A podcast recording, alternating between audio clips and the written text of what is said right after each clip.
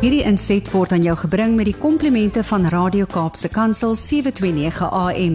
Besoek ons gerus by www.cape pulpit.co.za.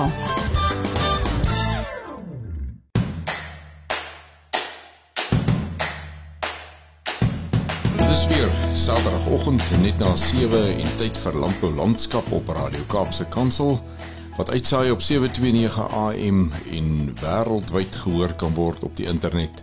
Hartlike goeiemôre van my Willem van Jaarsveld, jou gasheer tussen 7 en 8 op 'n Saterdagoggend.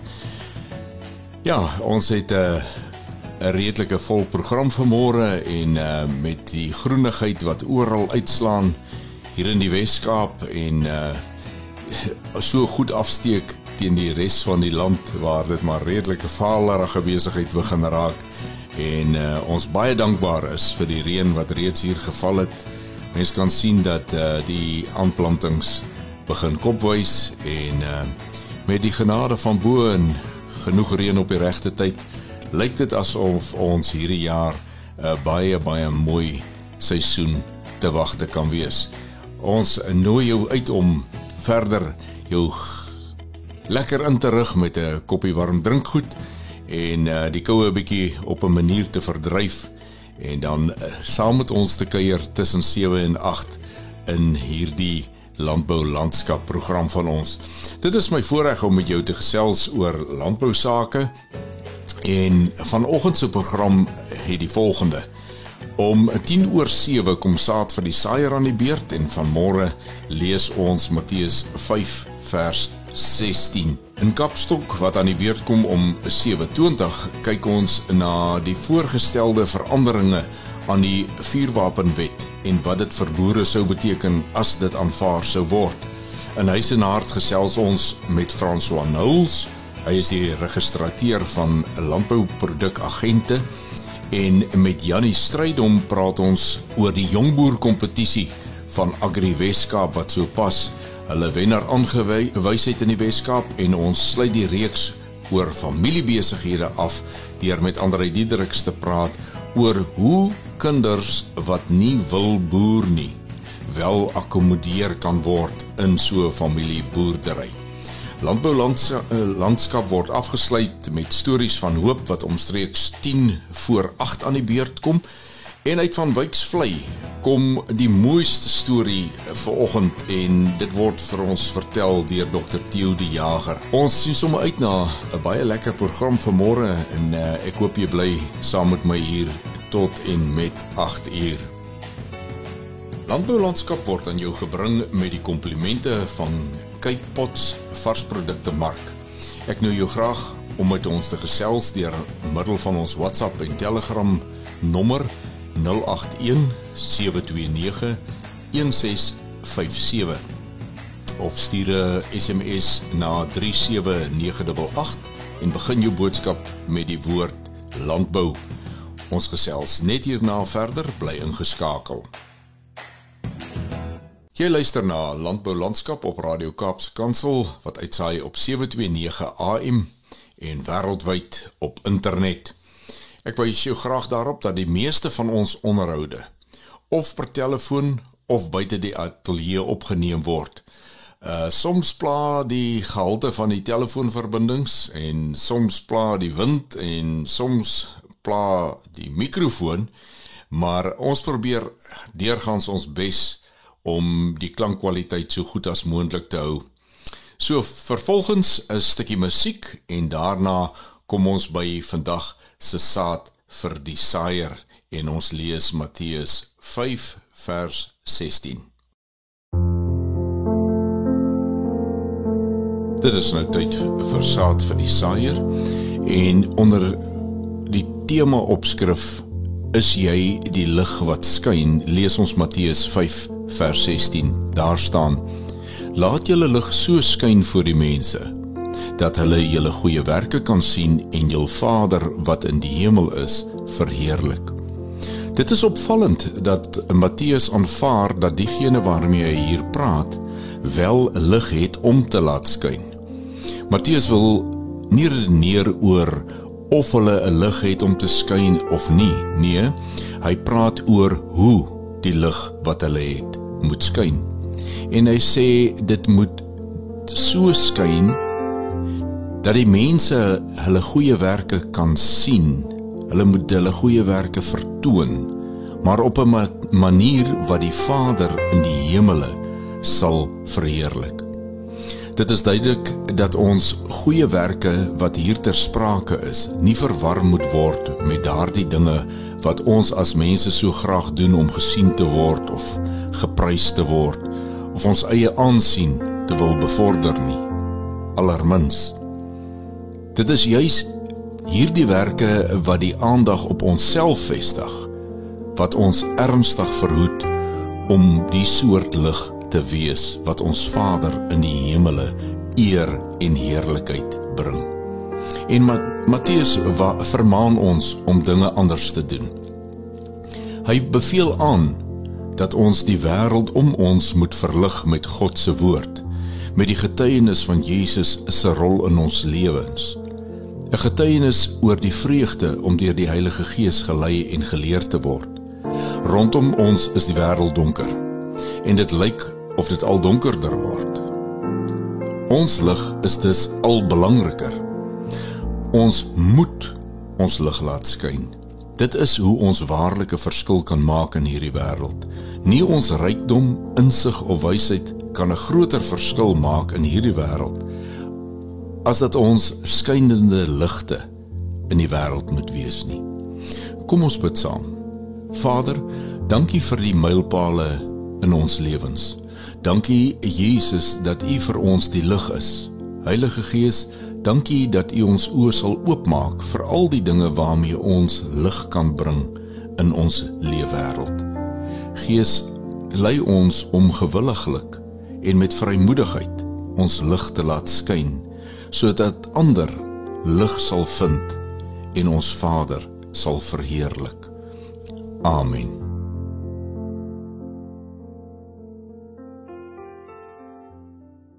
Jy luister na Landbou Landskap op Radio Kaapse Kansel.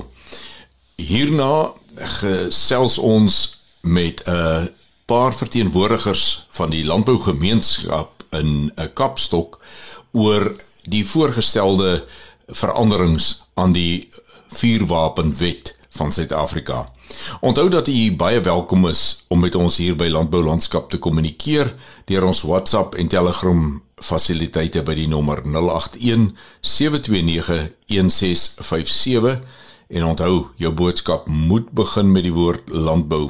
Ek is net hierna terug met Kapstok. In landbou landskap is dit nou tyd eh, vir kapstok en vanmôre gaan ons die hele kapstok hang uh, gebruik om een saak aan te hang en dit is die ene van die voorgestelde veranderings aan die vuurwapenwet en om met my daaroor te gesels het ek genooi meneer uh, van der Westhuizen, Uys van der Westhuizen. Hy is die voorsitter van Agri Suid-Afrika se landelike veiligheidskomitee. Goeiemôre Uys. Goeiemôre Willem en hoe kan jy luisteraar? Nou Uys, ek weet die kat is in die duiwolk, maar kom ons gesels gou-gou oor 'n saak wat vir landbou baie belangrik is, maar nie net vir landbou nie. En dit is die een van selfverdediging. Wat wil jy vir ons daar rondom sê? Willem, ja, ek dink almal wat hierna luister het al hierdie op die radio gehoor en kan agterkom dat dit baie baie sensitiewe saak is en so is dit ook vir Agri SA en sy lede baie sensitiewe saak. Ehm um, as ons gaan kyk die reg op selfverdediging word internasionaal erken en dis elke landsburger se reg in hierdie land van ons. Dis nie ook nie gekoppel aan ras of geslag nie, want daar's daar's daar duisende landsburgers wat wapens in hierdie land van ons besit. En nou word sy reg onneem om hom of haar se vrou en hulle kinders in gemeenskappe te beskerm. En ek bedoel ons almal weet nou al hoe lyk misdaad in ons land en as ons gaan kyk na wat minister Cele wat nou hierdie voorstelle nou dryf, Maar wat hy gesê het in sy vierde kwartaal sal jy sien dat dit misdaad is net eenvoudig besig om toe te neem. En waarmee gaan 'n persoon homself verdedig as mense met gewere of wapens of pangas ensovoorts by 'n huis instorm en jy het net 'n pepperspray? Die, die ding wat vir my snaaks is, ek dink uh, minister uh, Chele behoort daarvan te weet dat daar al 'n jarelange samewerking tussen die burgery van die land, landbou en in dorpe en stede is om die polisie te help daar waar die polisie nie kan bykom nie. Dat ons verantwoordelikheid vat vir ons eie beveiliging en dis meer. Ek ek kan nie sien dat 'n polisieman 'n wapen moet hê omdat hulle dink dit is belangrik genoeg in 'n misdaad omgewing en nou moet die mense wat hulle eintlik eh, ek wil amper sê 60 70% van die werk doen mag nou nie wapens hê nie. Maak dit sin uit? Ja, Willem, dit is dit is wat vir ons die hartseer is ons en ek ek praat om 'n naam as AGSA, maar ek glo dat baie ander organisasies ook wat bereid is om onderhandelings met met met wie ook al aan te gaan te sê hoe maak ons uh, uh, hoe verbeter ons se wet? Hoe maak ons dit ding beter werk vir ons almal? En nou sit ons om die tafel en ons kry wat ons hande uitgereik het en gesê ons werk saam met die strategie ensovoorts ensovoorts en nou kom hierdie tipe ehm um, voorstelle nou op die tafel wat wat dit half lyk dis 'n eensydig nie dit lyk nie dit is 'n eensydige voorstel En as ons presies gaan kyk wat jy nou van gepraat het, polisielede word verplig om koelvaste baadjies aan te trek met handwapens. Kom ons los nou maar die die gewere en daai tipe goed uit. En hulle verwag dat kon in ons geval die landbou moet help en soos wat jy genoem het, ander mense in die dorpe en so voort moet ook help met mis misdaadvoorkoming en bekamping. Nou die statistiek van polisie wat vermoor is versus die statistiek en weer eens in ons geval van landbouers en hulle werkers wat vermoor is. Is dit baie meer as wat polisielede vermoor word. So so hoe bring ons die kloukie nou by die oor om te sê ons moet ons mense ontwapen en ons bewapen die polisie en ons verhoog die begroting om die BBP beskerming wat die polisie aan ministers ensovoorts verskaf, maak ons meer. Dit maak mos nie sin nie.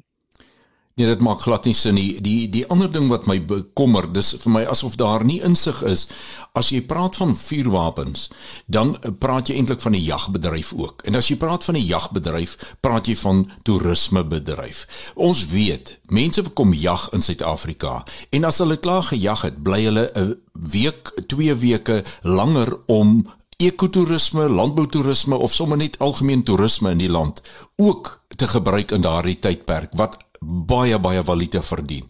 D dit is mos absoluut nadelig daarvoor. Willem, jy is heeltemal reg. As jy gaan vat is en, en dit sluit aan ook by die herlaai van ammunisie want baie jagters, professionele jagters, herlaai hulle eie ammunisie want hulle weet dat hy daai skoot geskiet het, is dit die regte kaliber, is die regte kruit agter hom, hy's reg gelaai, alles is reg. Dit is deel van die sport ook. Kom ons vat nou net die effek van as mense nou nie meer ehm um, kan jag as gevolg van hierdie drakoniese maatreëls wat hulle wil instel nie. Watter verliese gaan sportwinkels hê? Watter verliese gaan die toerismebedryf hê en watter verliese gaan ons provinsies hê? En baie van hierdie plase is al reeds aan aan grense dan areas waar die mense swaar kry omdat daar die werk maar skaars is. En daai bietjie werk wat nou nog deur die toerismebedryf geskep kan word, kan dalk nou nie meer plaasvind en wie gaan dan vir daai mense sorg? Jy weet, uh, net so ter afsluiting, uh die grondwetlikheid van party van hierdie voorstelle want daar's 'n hele lange rits voorstelle. Net iets daaroor? Willem, ja, ons gaan dit definitief nie daar los nie. Ehm um, ons het nou mense se kommentaar of kans gegee om kommentaar te lewer. Ehm um, die dokumente is die hele wêreld vol versprei. Ons vra dat elke Suid-Afrikaner ehm um, sy reg opneem om om sy kommentaar te gee daarop. En ons as verskillende organisasies praat met mekaar en as dit nodig is daar Willem, sal ons dit tot in die hoogte hoogte plekke beveg om te sê ons stem nie saam nie dis nie tot voordeel van ons lede nie en definitief nie tot voordeel van Suid-Afrika en sy gemeenskap nie. Dit was Eis van der Westhuizen die voorsitter van die landelike veiligheidskomitee van Agri Suid-Afrika ons sê vir jou baie dankie vir jou tyd Eis. Baie dankie Willem. Bly ingeskakel net hierna begin ons met die gedeelte huis en hart en vanmôre kyk ons na 'n paar baie interessante sake. Ons gesels byvoorbeeld met meneer François Knowles, hy is die registrateur by APEC. Ons gesels met Jannie Strydom van Agri Weskaap. Ons gesels weer met Andre Diedriks en dit is 'n baie insiggewende huis en hart wat ons vanmôre hier op landbou landskap het. Bly ingeskakel, ek is nou weer terug. Jy luister na Huis en Hart en vanmôre begin ons met die eerste aflewering in 'n reeks gesprekke met meneer François Knowles. Goeiemôre François. Goeiemôre Willem en luisteraars. Nou François is die registrateur van landbouproduk agente in die land. Ons praat van APEC. Dit is die naam waarna ons die hele tyd sal verwys. Nou François, ek sal graag wil hê jy moet vanmôre vir ons volgens julle organogram net vinnig verduidelik wat is die twee bene waaruit APEC bestaan. Willem baie dankie. Um APEC het inderdaad twee bene. Die eerste is 'n raad. Ons is 'n raad en ons is staan bekend as die Raad vir Landbouprodukagente. Nou hierdie raad word deur die minister aangestel vir 'n periode van 3 jaar.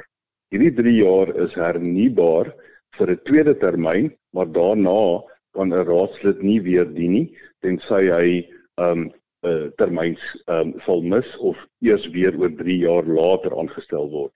Nou hierdie raad bestaan uit die volgende mense Dit is twee mense wat die industrie as uh, produsente verteenwoordig. Daar is twee mense wat ehm um, van die departement van landbou op ons raad sit en dan is daar mense wat spesifieke areas in belang van dit wat ons doen en dit wat ons oogmerk is ook verteenwoordig. Hierdie mense ehm um, het die geleentheid om 3 ehm um, sitplekke te kry op ons raad en hulle is mense wat varsprodukagente verteenwoordig, lewende hawe agente en uitvoeragente. Die verbruikersraad het ook die geleentheid om op ons raad te dien en dit gaan natuurlik uiteindelik om seker te maak dat die verbruiker ook 'n uh, mate van beskerming ehm um, kry uit die werk wat ons doen. So ehm um, dis belangrik dat ons raad uh, wat 'n oorsigrol en 'n toesighoudende rol speel oor die werk wat ek doen goed gekonstateer is om ons um te help met die rigting waarna ons be beweeg. Nou ek as registrateur is 'n onafhanklike persoon. Ek's 'n ex officio lid van hierdie raad, maar ek is 'n onaf onafhanklike persoon en ek neem onafhanklike besluite. En dit is baie belangrik in die groot prentjie hier. Um IPAC moet onafhanklik optree om bepaalde werk te kan doen in belang van die boere. Dis so maklik soos dit. So ons sal um op die funksionele vlak besluit um hoe om dinge te doen, hoe dinge uit te rol en natuurlik dan waar belangrik is, moet ons die werk reg en korrek doen. Alles in belang van die landbou en in belang van ons boere. Ons moet ook die agente beskerm. Dis hoekom hulle goed verteenwoordig is op ons raad en dis min of meer in kort hoe ons raad daaruit sien. François, dit is dis goed. Ons verstaan nou met ander woorde daar is twee bene. Die een is die onafhanklike registrateur, maar jy sit ook op die raad. Nou ons ons praat altyd van IPAC as dit is nou die raad vir uh, uh landbouagente, maar ons besef nie altyd dat binne in hierdie groter gedeelte is daar 'n gedeelte wat niemand vir jou eintlik kan voorskryf behalwe die wet nie. Is is dit reg? Dis heeltemal korrek. Um ek het 'n baie baie pertinente en spesifieke rol wat ek moet speel.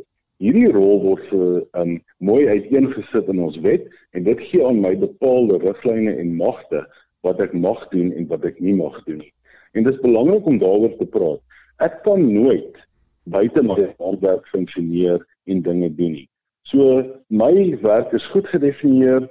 Um ek het 'n spesifieke aanslag op uh die manier hoe ek moet verseker dat boere beskerm word, dat ons kyk na agente, dat ons ons regulatoriese werk korrek doen en dit is alles gedefinieer in ons wet. Um en soos ek nou al in die verlede genoem het, ons wet word tans gewysig. Die rede vir hierdie wysiging is baie belangrik want ons wil heeltyd in die regte rigting beweeg en ons wil relevant wees tot wat in die praktyk gebeur. Miskien moet jy vir ons net so 'n uh, 'n vinnige uh, kykie gee in tipies wat is die registrateur se uh, take want 'n registrateur klink asof jy registreer net agente. Uh, maar daar's veel meer rondom die rol van registrateur. Som dit vir ons uh, in so 'n paar minute op asseblief. Ja, dankie Willem. Um, ek het ongelukkig baie meer as 'n paar minute nodig om my werk te, te verduidelik maar gaan my bes doen. Um ek is 'n reguleerder. So ek reguleer die industrie waar 'n boer deur 'n agent, 'n gedefinieerde agent in terme van my wet, sy sy landbouproduk bemark. Nou 'n landbouproduk kan wees vars produkte en of lewende hawe. Dit is alles binne daai selfde definisie. Nou die kort en die lank is of as ek al as ek dit baie maklik kan opsom. Ek moet seker maak dat die boer beskerm word. Dis nommer 1. Die tweede ding is ek moet kyk dat die agent in belang van sy produsent optree. Nou vir hierdie doeleinde is daar 'n stel reëls hierdie reëls vloei uit die wet en dit skryf bepaalde prosesse en bepaalde stelsels voor wat ons moet volg. My rol is om seker te maak dat hierdie drie bene wat ons reguleer en die drie bene is vir varsproduk agente, lewende hawe agente en uitvoeragente dat dit heeltemal korrek en prakties uitgevoer word. Dis waar ek my meeste tyd spandeer en dit is waar ek 'n baie belangrike rol speel. Ek het 'n kantoor. Hierdie mense help my met die ondersteuning van al die administrasie. Ek gaan nou so 'n bietjie uitbrei oor die administrasie self, maar dit is in kort waar ek ehm um, myself bevind. In terme van die administrasie kyk ons byvoorbeeld na ehm um, varsprodukagente, ons kyk na hulle finansiële state, ons kyk na die vloei van geld deur agentskappe en ons maak baie seker dat al hierdie uh, prosesse reg gedoen word dat daar nie um, gevloetel word met geld nie en dat hierdie mooi mooi bedryf van ons um eties hanteer en bestuur word. En dit in kort is, ek kyk na die etiek, ek kyk na die prosesse, ek kyk na die mense, ek pas die industrie op wat um behels uh agente en dit is in kort wat ek doen.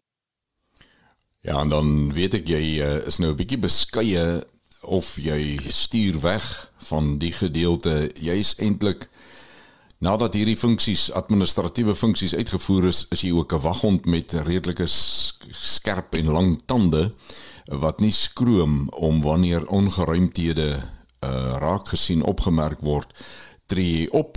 Jy tree op teen individue teenoor or, teen organisasies en uh, by 'n uh, vergadering gister het jy dit baie duidelik ook vir mense gestel dat uh, daar is al agentskappe toegemaak en uh, mense individue 'n strongstraf opgelê omdat hulle nie reg uh, gewerk het nie. François baie baie dankie. Dit is ek dink 'n baie goeie prentjie van waaroor praat ons as ons sommer so vanaand sê IPAC IPAC en uh, François Knowles as die hoofuitvoerende beampte eintlik die registrateur van IPAC. Baie dankie vir jou tyd vanmôre. Ons waardeer. Willem baie dankie vir die geleentheid. Bly asseblief ingeskakel net hierna gaan ons aan met huis en hart. Jy luister na Landbou Landskap hier in hier in huis en hart gesels ons vanmôre met die hoofuitvoerende beampte van Agri Weskaap meneer Jannie Strydom. Goeiemôre Jannie. Uh, môre Willem en môre aan die luisteraars. Jannie, jy het so pas die jong boer van die jaar vir die Wes-Kaap aangewys. My vraag aan jou is: hoe belangrik is hierdie kompetisie wat jy jaarliks aanbied? Ja, Willem, nee, dit is uh, uit die aard van die saak vir ons baie belangrik. Ehm um, en ek dink dit is eenvoudig dat die die landbou is ons uh, jong boere in die landbou is ons toekoms, jy weet, en hulle Ehm um, en ons moet na hulle kyk en en en in hierdie geleentheid wat die petisie bied uh vir vir deelnemers en waar uh, ons 'n uh, paneelkundiges uh, stuur na die plase toe om hulle te besoek en en verskillende fasette van die van hulle boerdery te evalueer en goed dink ek die terugvoer wat ons selfs van die deelnemers kry weet is is so positief en opbouend um en hulle het groot waardering daarvoor jy weet so ek dink nie dit gaan net so seer oor oor die eerste prys die wenner noodwendig nie, maar dit gaan oor die deelname proses, dit wat hulle leer uit die proses uit.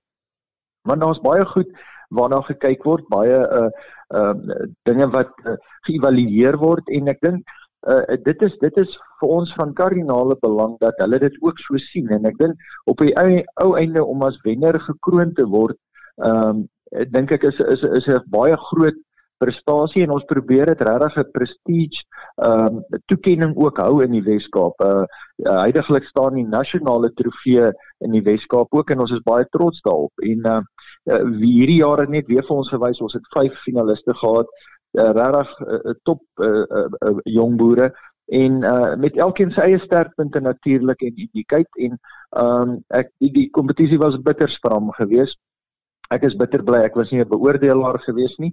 Uh want dit was baie naby aan mekaar en en ons is baie trots op Alexander Gibson van Ceres wat toe dan nou aangekondig is as ons uh, provinsiale wenner.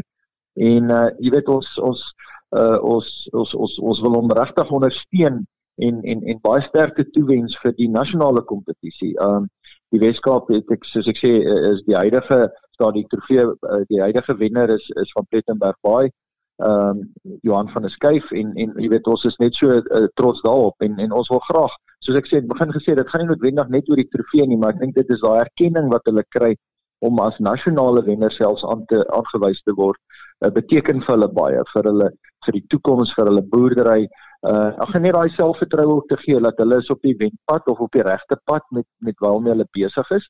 So ja, dis vir ons 'n 'n kritiese 'n 'n uh, uh, proses en en en en en geleentheid en ons ondersteun dit uh, van Agri Weskaap se kant af baie baie sterk. Uh dis een van ons fokusareas, jy weet om uh naas die relevantie van georganiseerde landbou om ons jong boere uh te ondersteun en te bemagtig vir die toekoms want dit is waar ons voedselsekerheid dan nou ook lê. So ja, Willem, dit is vir ons uh, baie belangrik en ons is uh, baie dankbaar dat ons natuurlik hierdie kompetisie kan aanbied en dan op so 'n uh, prestige geleentheid dan die wenner ook aankondig. Baie dankie Jannie en ek sien Santam was die uh mense wat julle geborg het om dit te kan doen en ook sonder dankie aan hulle want dis sulke mense wat dit vir julle moontlik maak om hierdie goeie werk te doen. Baie dankie vir jou tyd vanmôre en, en nogmaals ook baie sterkte vorentoe en baie geluk aan die wenner, maar ook geluk aan al die deelnemers want of jy nou eerste kom en of jy net deelgeneem het, ek sê altyd elke ou wat deelneem aan hierdie tipe strawwe kompetisies is eintlik al klare wenner. Baie dankie vir jou tyd vanmôre Jannie. Dankie Willem. Bly ingeskakel, ons gaan net hierna aan. Goeiemôre Andrei. Goeiemôre. Andrei, ons het nou so min of meer aan die einde van hierdie reeks van ons gekom en ons het baie dinge gepraat oor familieondernemings, familieboerdery, maar daar's een interessante ding. Wanneer die familie uitbrei en daar kom nou kinders by wat nie noodwendig ge gedraad is as dit nou die uh, Afrikaans is vir gewaier is vir boerdery nie. En hulle het ja. ander vaardighede wat 'n bietjie buite die boerdery uh, aangewend kan word. Kan dit nog steeds by 'n familie boerdery onderneming uh, geïnkorporeer word? Ek is so bly dat jy die vraag vra want dis nou nogal 'n ding waarmee ek baie te doen kry oor ouers en en familie ondernemings familieboerdery wat my sal vra maar wat van die kinders wat nou nie direk by die boerdery betrokke is nie, maar by ander geleenthede betrokke kan kan ook wel raak. En ek sê hier is 'n uiters belangrike vraag want wat van my boerdery moet geneer ding is wat ons noem welvaartsketting. Welvaartsketting is iets heeltemal anders as om net te dink binne die prentjie van jou eie plaas. Jy gaan verseker oor geslagte gaan na kinders kom met anders ander talente. Dalk ander sake idees, dalk goeie sake idees, dit niks met die boerdery te waai nie. Dit behoort nie die familie te keer om te sê maar daar dit het nou niks met ons uit te waai nie. Ek wil vir julle terugvat na wat die Rockefellers gebeur. Ja, die Rockefellers het gekom uit 'n uit die bankwese. Hulle het toe geskep wat hulle noem 'n familiebank. Dit is baie interessant hierdie beginsel, want ons kan baie hulle beginsels uit hier. Maar enige familielid wat 'n goeie saak idee het, kan dit bring na die familiebank toe. Daai familiebank kyk of dit 'n goeie saak idee is en doen hulle een van twee dinge as hulle baie van die idee hou dan neem hulle aandeelhouding op.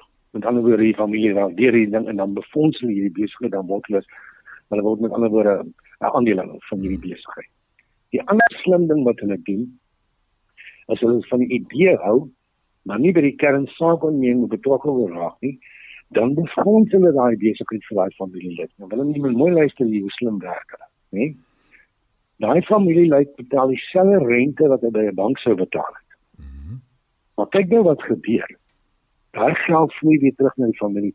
Jy verstaan wat hulle hier doen. Mm, mm, mm. Dis 'n baie slim beginsel wat hulle daar toepas in plaas van om rente aan 'n bank te betaal, befonds die familie dit, maar die rente kom weer terug na die familie. Nou dis die beginsels van wat ek wil sê. Dit is mense wat familie welvaart dink. In ander woorde, die die belangrikste beginsel is net hier. Onthou die ou bemarkingsgesigte if you want to broaden your appeal, you need to narrow your focus maar hy word net insit.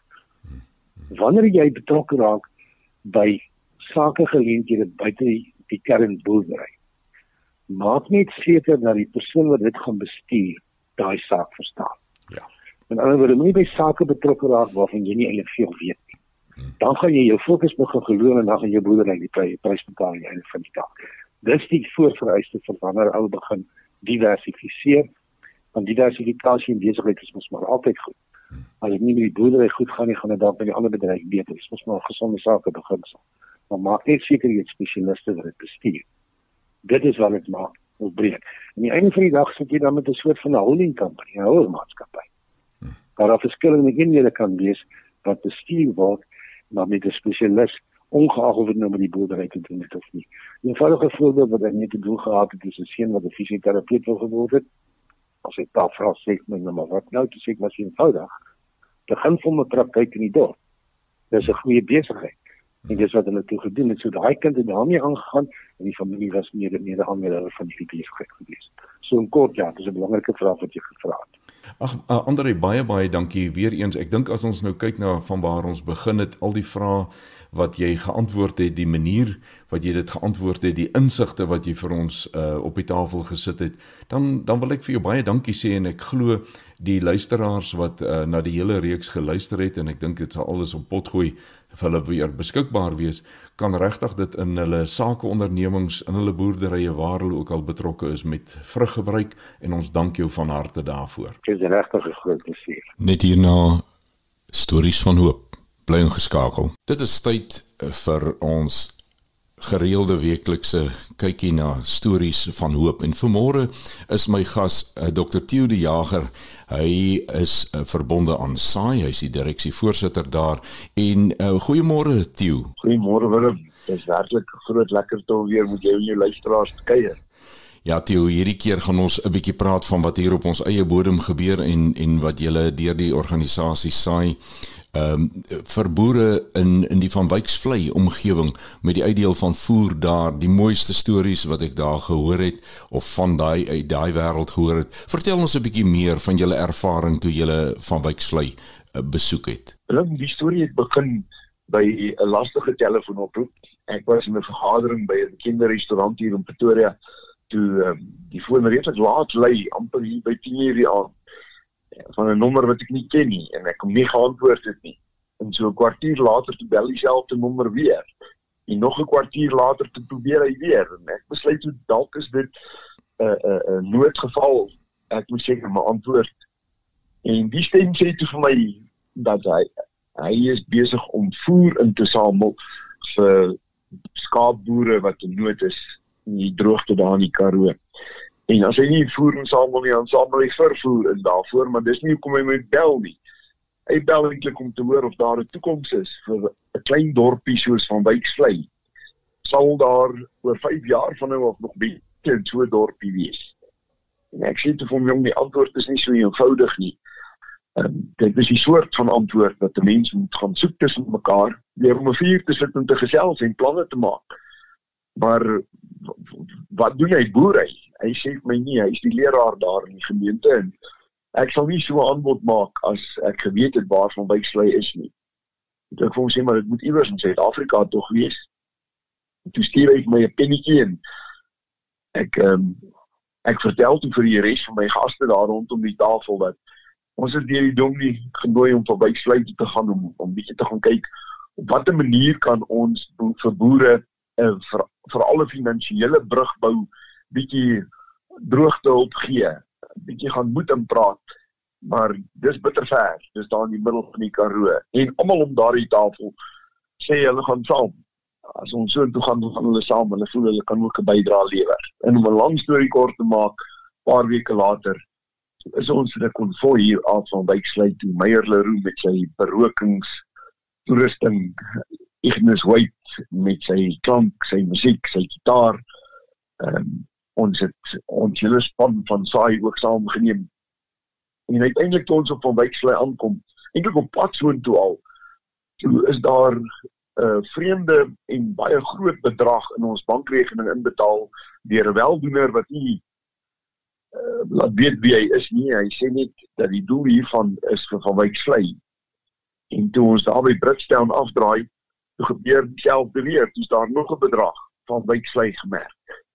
En uiteindelik op van wyksvlei self het ons natuurlik dieselfde tyd aangekom as 'n uh, konvoi trokke wat van oral af oor deur die land ehm um, vir ons kuilvoer gebring het en mielies en ag alles wat wat die skaapboer gaan nodig hê om nog 'n paar weke te oorleef. In die proses wat ons hierdie goed uitdeel, die die Saterdag terwyl Meyer Leroux besig is om 'n skaap te berook, die dominee was besig om 'n 'n 'n skaap afval carry polisie te maak. Toe kom daar 'n gesofistikeerde man na my toe en hy sê vir my jong, baie baie dankie vir hierdie voer. Hy waardeer verskriklik wat ons doen al ken ons hulle nie. Baie dankie ook vir hierdie boks wat ons kry, hierdie sogenaamde boks vir boere wat Afriforum se lede pak en hulle het vir ons genoeg daarvan ook gestuur dat elke boerderyhuis ehm um, so 'n boks kon kry en daar binne is maar kruideniers en 'n uh, uh, uh, bietjie badkamerware, bietjie blikkies kos en dis meer. Ehm um, ek het nou nog nie eens gesien wat daar binne is nie, maar maar hy sê vir my dankie daarvoor. En Hy is weg saam met sy seuns en 'n paar bale en 'n paar sakke voer. Die loop van die aand, veral by die dinee. Toe sê ons vir mekaar, dis daarom wonderlik wat 'n rol die kerk speel om gom te wees in 'n klein dorpie wat uitmekaar wil val. Dis daarom wonderlik hoe wat 'n verskil 'n jong dominee met 'n 'n bietjie vlamme hom kan maak om 'n dorp wat hoop verloor het, vir wie daar in die natuurlike omgewing niks meer oor is nie. In die geestelike omgewing genoeg kan verpak dat mense nog beskik en veilig voel en en en en dat hulle besluit ons gaan ons gaan bly bid en ons gaan hierdie krisis deursien. En ja, ons gaan maak dat hier oor 5 jaar van nou af nog steeds 'n dorp soos van Wyksvlei kan bestaan. Oor die loop van hierdie aand met met die dinge kom sit dieselfde gesofistikeerde man weer voor my. Ek hoor hy was 'n dominee tot so 12 jaar gelede. En hy het die bediening verlaat en hy het uit begin boer. Hy vat my hand en hy sê vir my: "Ons klaar die voer afgelaai by die huis toe neem ons hierdie boks vir boere." En hy kom bysin en my vrou vra wat is dit? Ons sê ons weet nie. Afriforum se lede het dit vir ons gepak. Sien ek albei knip mes uit en ek sny dit oop en ons het begin uitpak toe laat dit ons almal in trane. Hy sê heel bo is daar 'n paar bysies van 'n paste en ons het dit nie. Hy sê soos wat ons uitpak, is die goed alles wat ons brood nodig het in hierdie huis op die oomblik. Maar ons het nie nou geld om dit te gaan koop nie. Hy sê tot waar ons kom by die skoonheidsware. En daar binne lê die handel die hande room, die gesig room, die seep wat my vrou so graag gebruik, dieselfde handelsmerk. Sy het dit net vir maande nie gehad nie. Hy sê toe weet ons dit is van die Here afgestuur. Die volgende oggend voordat ons terugry huis toe, besluit ons on, ons gaan eers die diens bywoon. En ons gaan sit in daai ou kerkie daar in van Wyksvlei, die dominee die die ongelooflikste preek gehad vir die môre. Maar hy begin deur te sê hier's vanmôre meer mense in hierdie kerk as wat die ooit tevore was. Hier's meer mense as wat hier was toe ek my eerste preekie gelewer het en julle my kon verwelkom het. Nie net omdat ons as gaste ook die diens bywoon nie, maar sonder ons sou daar ook meer mense gewees het en verwelkom almal in in, in na die diens. Drink ons gou 'n koppie tee en eet 'n koek suster. En daar sê my kollegas, weet jy mense kan nou dink as dit so sleg gaan in 'n dorp as jou ekonomiese bodem uitgeval het, jy het nou 8 jaar droogte gehad, jy jy sukkel om huis na te mekaar te hou. Dat daar ook nie geld is om om jou bydraes te gee by die gemeente nie. Mense kan nou dink dat hierdie gemeente moet so hard trek. Kom ons vat daardie geld wat in ons rekening inbetaal is op pad hiernatoe en ons gee dit vir die kerk. En dan sit ons rand vir rand by. En die kerk moet besluit wat hy daarmee moet maak en ons ons sê te vir vir die gemeente hierdie is nie vir droogte nie. Hierdie is vir julle. en die hele gemeente daar begin te sluk sluk hier en daar begin iemand huil en sê die hoofouder vir ons weet jy ons het eintlik toe ons die week bymekaar was as kerkraad om voor te berei vir julle besoek het ons ook besluit dat ehm um, ons ons sal die dominee moet laat gaan want hier's nie genoeg geld in die gemeente om dit aan die gang te hou nie. Maar hierdie bydrae maak natuurlik nou die verskil. En die wonderlike geval is Willem is ek is doodseker dat ons en skenkers het baie meer seën gekry uit hierdie besoek aan van Wyksvlei as die van Wyksvleiers gekry het. Dude, dit is hierdie tipe van verhaal, hierdie tipe waarheid wat ons daar buite moet uitkry. Elkeen sy ou klein bietjie bydra maak 'n geweldige verskil aan mense en veral ons dink net altyd aan voer en ek wil amper sê die stoffelike. En hier hoor ons vanmôre dat daar 'n enorme verskil gemaak kan word aan die geestelike gesondheid van 'n hele gemeenskap. Ek sê vir jou baie baie dankie vir die mededeling vanmôre. Baie dankie vir wat julle doen. Hou asseblief aan daarmee. Hou aan met die hart waarmee julle dit doen. Ek waardeer jou tyd vanmôre. Tio baie dankie. Dankie Willem. Laat dit goed gaan. Bly ingeskakel. Ek is net hierna weer terug. So het ons uurglas leeggeloop vandag en ons uur van saamkuier is verby. Radio Kaapse Kansel genooi jou om elke Saterdag om 7 uur by ons aan te sluit vir nog 'n landbou landskap kuiertjie. Dit was weer vir my 'n voorreg om met jou te kon gesels oor die dinge wat uh, my wêreld nogal aan die loop hou. Saam verken ons hierdie landbou landskap en ons poog om deur hierdie program elke luisteraar iets te gee om oor na te dink of sommer net 'n bietjie meer van landbou te kan weet hoe werk dinge wat maak dat ons elke dag kos op ons tafels het. Uh, vertel gerus jou familie en vriende van ons program. Hulle kan enige plek in die wêreld inskakel deur middel van die internet.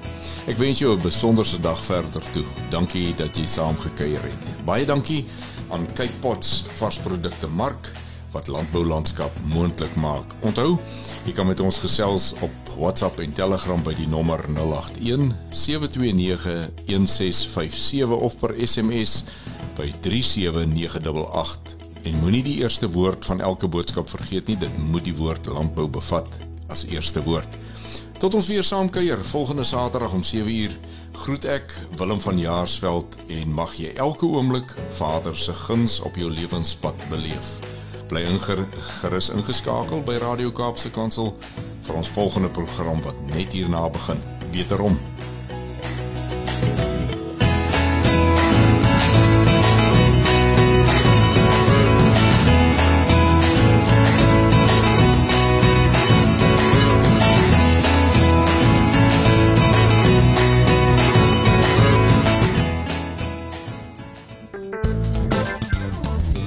Hierdie inset was aan jou gebring met die komplimente van Radio Kaapse Kansel 729 AM. Besoek ons gerus by www.cape pulpit.co.za.